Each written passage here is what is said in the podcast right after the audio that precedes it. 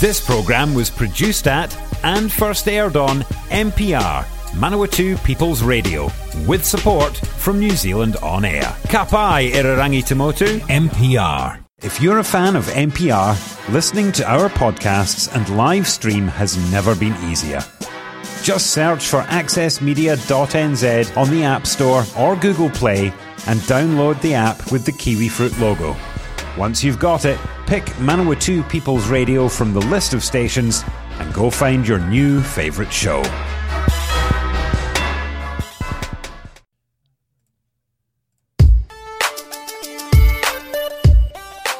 Morena no mai kiti korero. Welcome to the catch up on Manawatu People's Radio. Te reo irarangi o na tangata o Manawatu. It is a Thursday morning, uh, and so we turn our attention to local government. Uh, last week, of course, speaking to Mayor Helen Worboys. You can hear that uh, on the website, mpr.nz forward slash show forward slash catch up. That was looking at Manawatu District Council.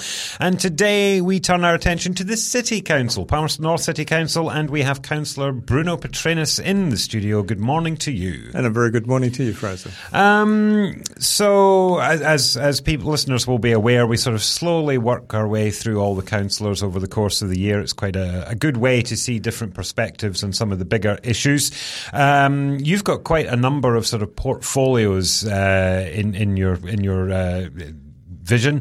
Uh, we've got uh, the neighbourhoods and villages portfolio, health and well-being, transport, the inner city and CBD. Um, with the exception of the health and well-being one, a lot of those are very sort of town planning, infrastructure sides of things. And uh, if people were listening on Tuesday, uh, we interviewed Cal- Caroline Miller um, uh, from Massey University, and she's a ex-town planner, now very into the history of town planning. Wrote the uh, book on Reginald Hammond, who designed Savage Crescent back in the 30s. Right. Um, and you come from a similar sort of background as well, don't you, in that sort of infrastructure and planning area? Well, especially as a as a civil engineer, mm, that's mm, right. Mm. And it's interesting interesting you raised Savage Crescent because uh, my home was in Cook Street, just down the road mm-hmm. from uh, Savage Crescent, so I saw a lot of, of that part of uh, West End. But uh, as a civil engineer, uh, I've had a very keen interest in, in, infrastructure right across the whole city and even out into the villages and that. And, and there's the challenge at the present time, mm-hmm. uh, especially with the villages um, in terms of ensuring they have the high quality infrastructure and uh, waters that the actual city well, you did mention water, so we've got to bring it up because water is is the contentious issue outside of you know pandemic conspiracy theories.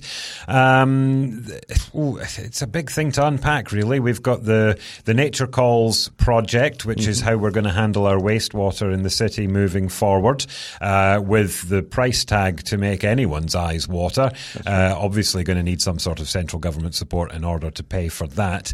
Uh, but then at the same same time, the government are saying, well, we're going to take that and the drinking water and the stormwater off of you now. In fact, recently it's now mandated. There's a word that we all know what it means now. That's the right. government have mandated that councils will relinquish the responsibility, the assets, and in fairness, the debts that may be associated with handling the three waters.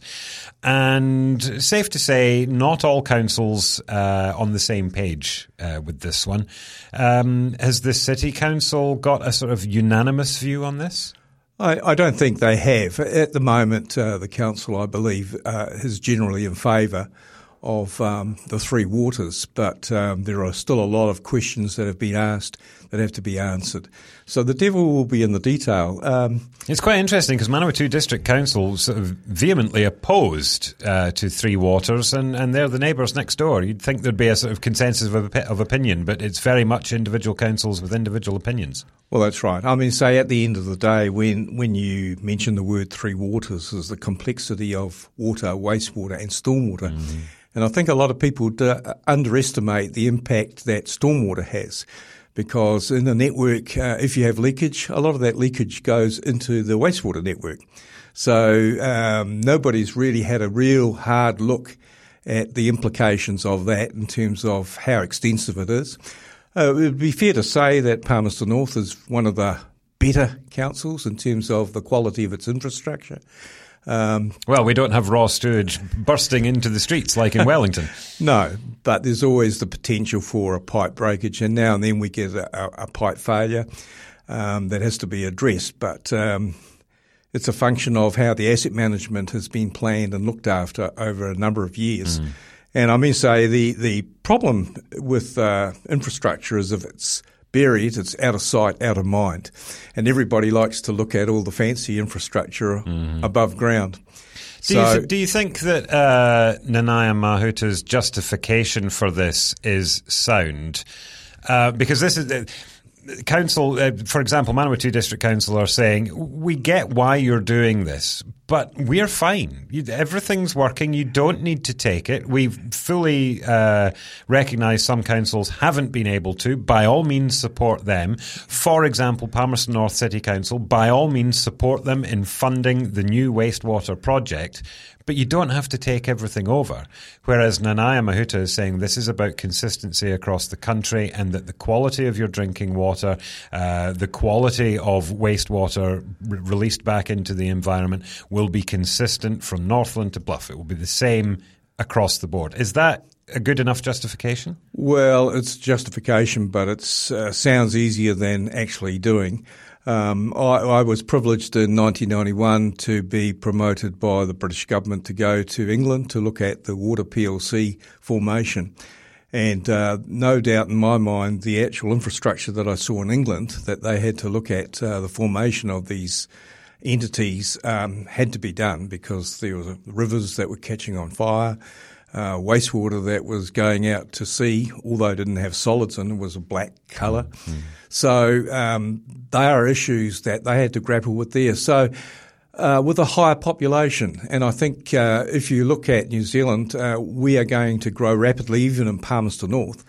And it will be uh, very important that we look at how we future-proof uh, the city, in particular if there's the growth uh, that sort of makes us start to move towards nearly 200,000 people. Mm. Do we build a secondary uh, wastewater treatment plant? Do we discharge to the sea? Do we join up with um, Manawatu? Mm. So they are all future-proof issues that have to be addressed, and uh, they're not easy a lot of money involved and um, and will take a lot of time.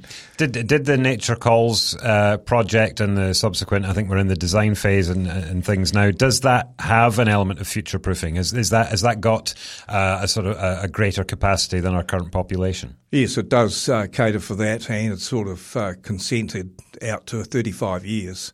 So it will basically be the uh, what I would say the preliminary stage before. Um, if this entity comes into being, has to consider how it will manage the Manawatu, the Palmerston, the Horowhenua mm. wastewater issue. Uh, you mentioned growth, and, and every, everyone's talking and projecting and predicting growth uh, across New Zealand. Um, but growth can only happen if people can buy houses. That is correct. Um, and people can't at the moment. Well, I, I, say people can't. It seems that everyone I talk to can't buy a house, and yet mm. the housing market is on fire. It's just it's, it's going gangbusters, and mm. people are. I think the, the one property I saw in Feilding uh, doubled in price in the space of about two or three years. Um, it's it's bizarre. Um, in Palmerston North, uh, we recognise, I think, uh, officially that there is a housing crisis. Um, we must doff the cap to Palmerston North City Council for maintaining and in, indeed uh, improving dramatically its social housing stock. Uh, and recent talks around the, the bowling clubs, uh, the, the, abandoned bowling clubs across the across the city being used for residential. But that's the tip of the iceberg. And I know there are big developments planned out on Napier Road and things as well. But even with those, it's nowhere near the the amount of housing and the diversity of housing that we need. What's the solution to ensure that we can attract people to Palmerston North with affordable housing and get that growth that everyone's predicting? Well, um, it's a challenging problem. There's no doubt about that, and uh, it's a function of uh, why people want to come to live in Palmerston North. Is it to retire? is it to come to a job? And I think it's a combination of both. And study and, as and well. And study as well. And uh, in terms of then developing uh, properties, perhaps not the same way that uh, you or I might have uh, had in the past in terms of, uh, you know, a large acreage of grass out the backyard and a three or four bedroom house. So a lot more people now are talking about apartment style mm. living. And, and the question then arises as to whether you can uh, construct affordable type structures um, not the three and four bedroom mm, style mm, houses, mm. Uh, to accommodate um, that increase in growth. Now, Palmerston North is on the cusp of what I experienced when I went to Tauranga. Uh, when I went to Tauranga in '89, um, it had a population of 54,000 and now it's got a population of well over 130,000. So uh, I see the cusp of that growth now coming from the top part of the North Island down to the Manawatu. Mm. And a lot of people are coming to Palmerston North and saying, gee, you didn't know it was such a great place uh, in terms of its position to get round the North Island. And I, I, think they're looking also for the security and the price of, of potential future housing. Is so that's a challenge. I mean, is this something that Kāinga Ora should be looking at? Because I, I, look towards Botanical Road and I see some new properties going in, but they're still single story. Mm. And yes, there are old state uh, houses there that are two or three stories, and, and no, they don't look great, but that's just the era that they were built. But mm. for new developments, there was the private development down Pioneer which was, uh, I think, three story, two or three stories.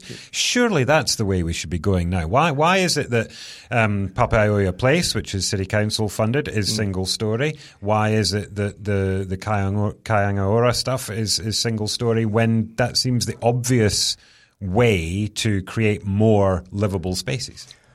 Well, I mean, say the actual Papaioea Place uh, was a, a basically a refurbishment, you might sort of say, of what was there. And I think. Uh, oh, I think I think it was an overhaul. It, everything overhaul, went, got bowled to the ground and started again. Absolutely, absolutely, because it's gone past its use by date. Mm. But uh, in terms of um, higher density um, apartment living, like you say, two to three story.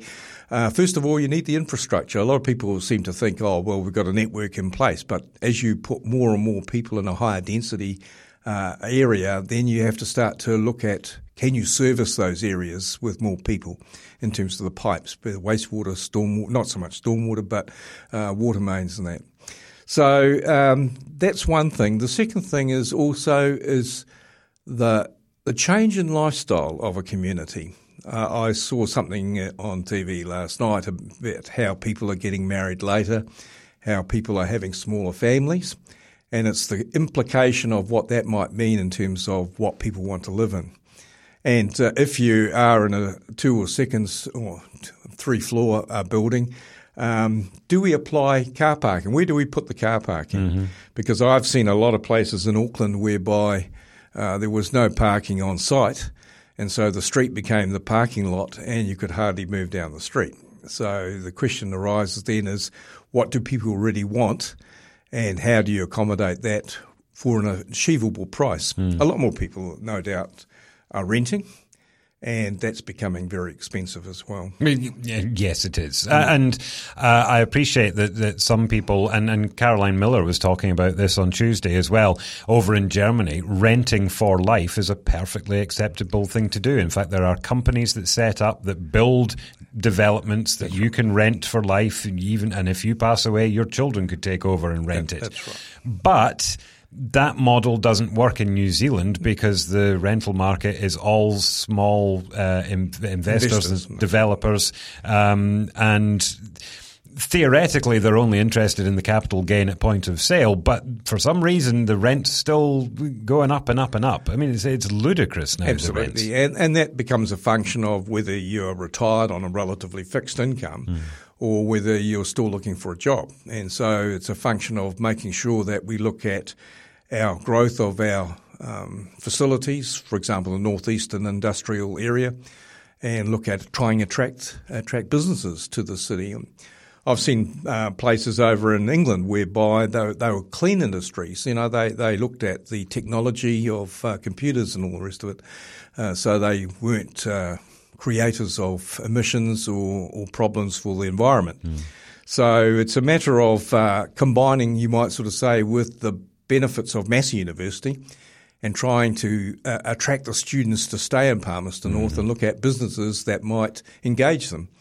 We are here with Bruno Petrenas, a councillor for Palmerston North City Council, uh, looking at what the City Council is working on at the moment in the catch up. If you want to listen to this or previous editions of the catch up series, just head to the website mpr.nz forward slash show forward slash catch up. Also on Apple Podcasts, Spotify, wherever you get your online listening.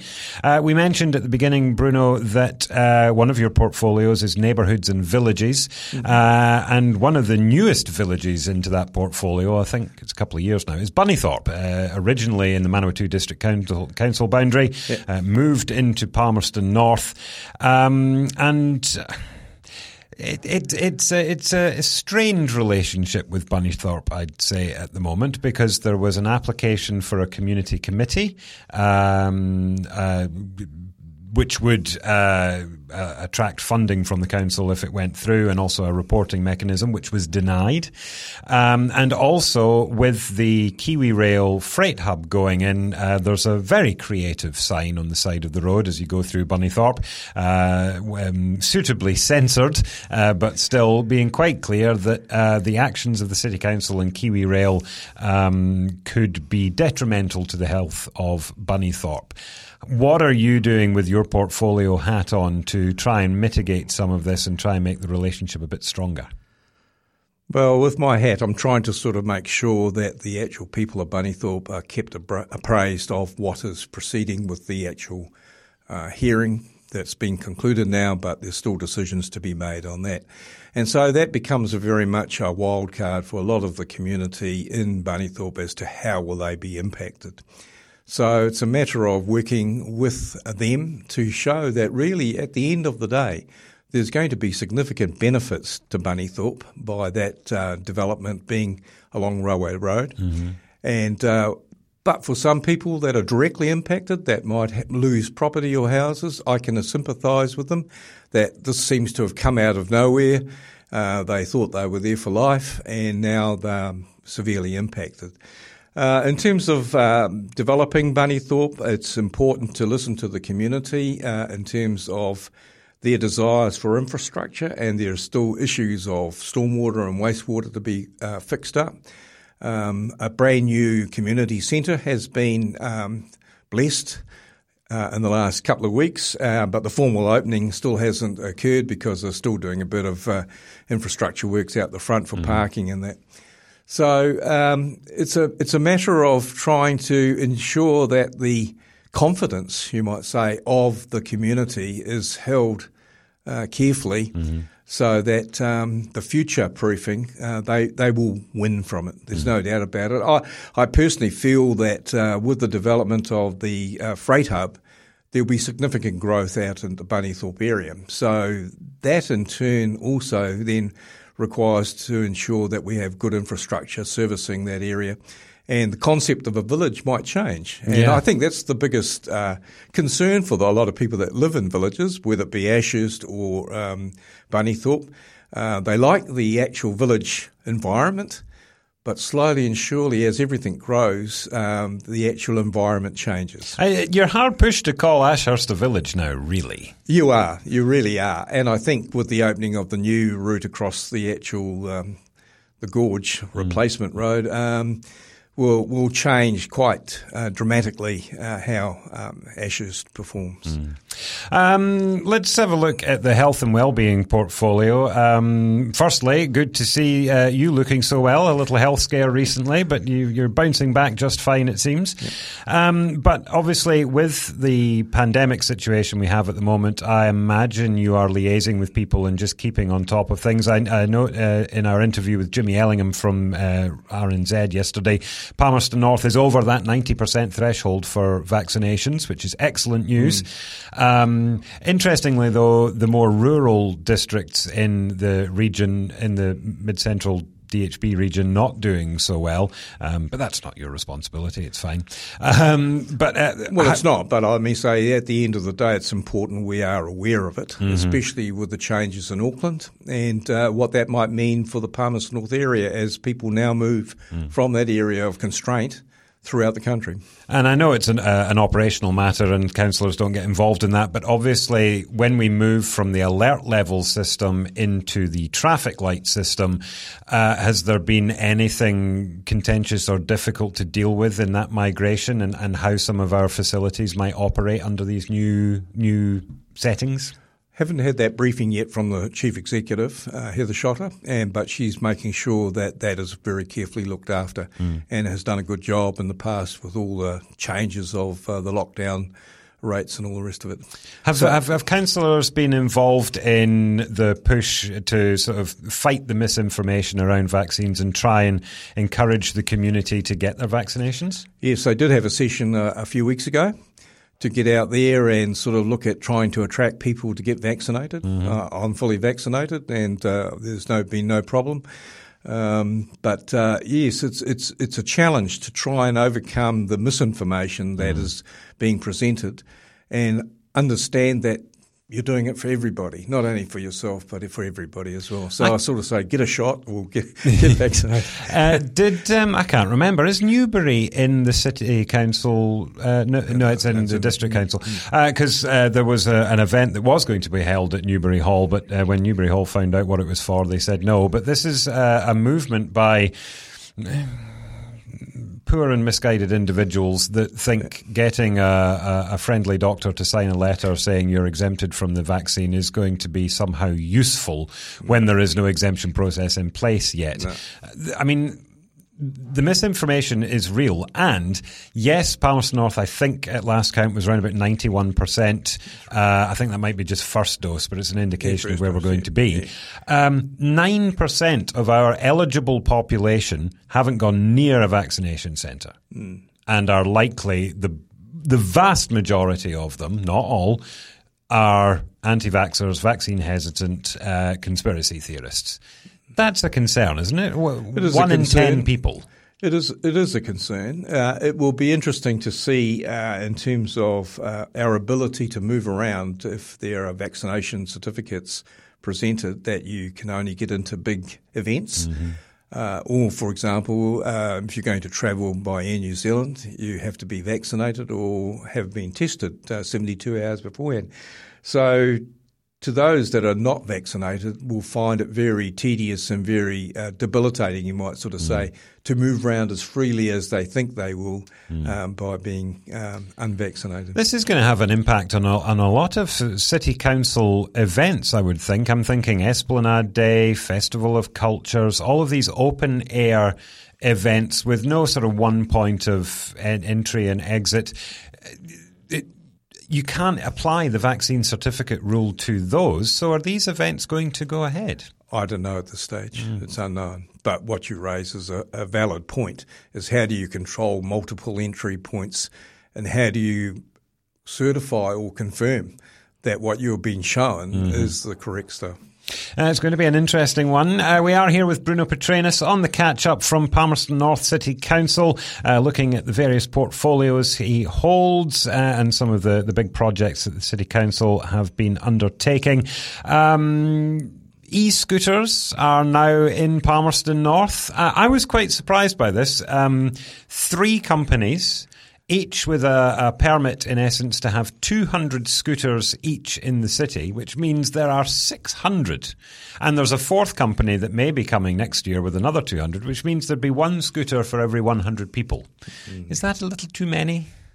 Well, I think it's a function of those companies as to whether they can survive in mm. the environment. If, if you've got too many and, and they're not u- utilised, well, you're not making the revenue stream that you thought you might make. Are you an e-scooterer? No, I'm not an e-scooterer. no, I, I sort of uh, a part of the elderly group. Well, that, Gold Card members get a discount on them. That's very good. But uh, Gold Card members, if they fall off, they could break their hip well, or their true. leg or end up in hospital. But uh, Yes, I think it's a challenge in the sense that uh, it might be great for younger people. That uh, I've seen some being utilised by those younger people.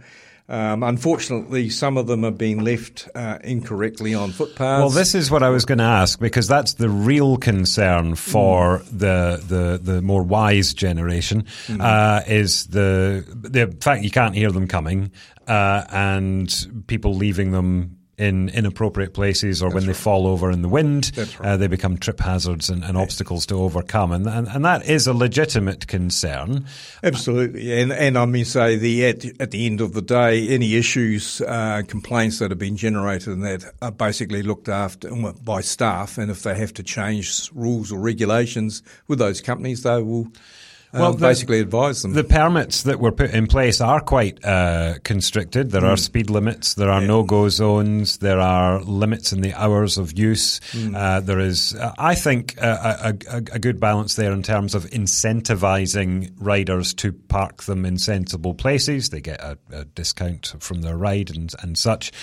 Are you happy with the level of constraints or, or rules within the permits, or was that discussion, should it have gone further?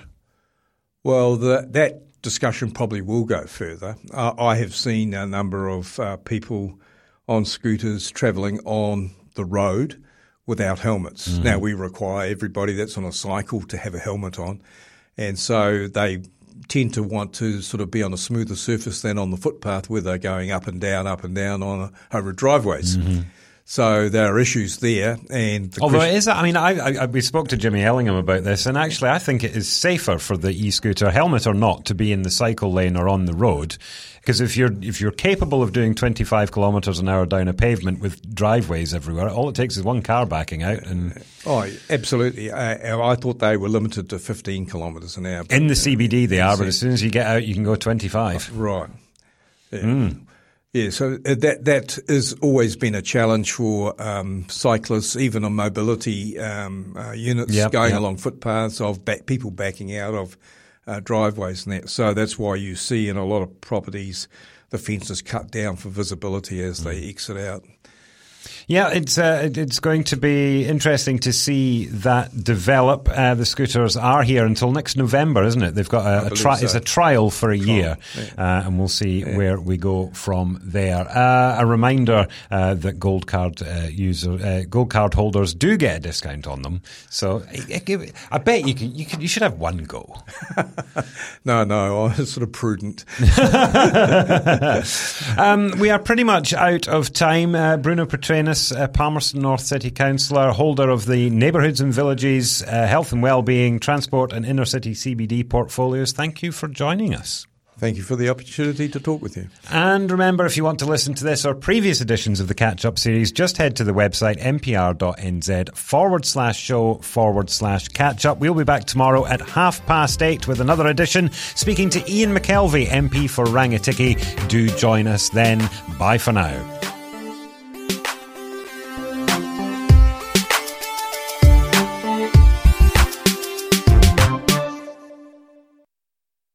Support this show and others like it by giving a donation. For more information, go to www.mpr.nz forward slash donate.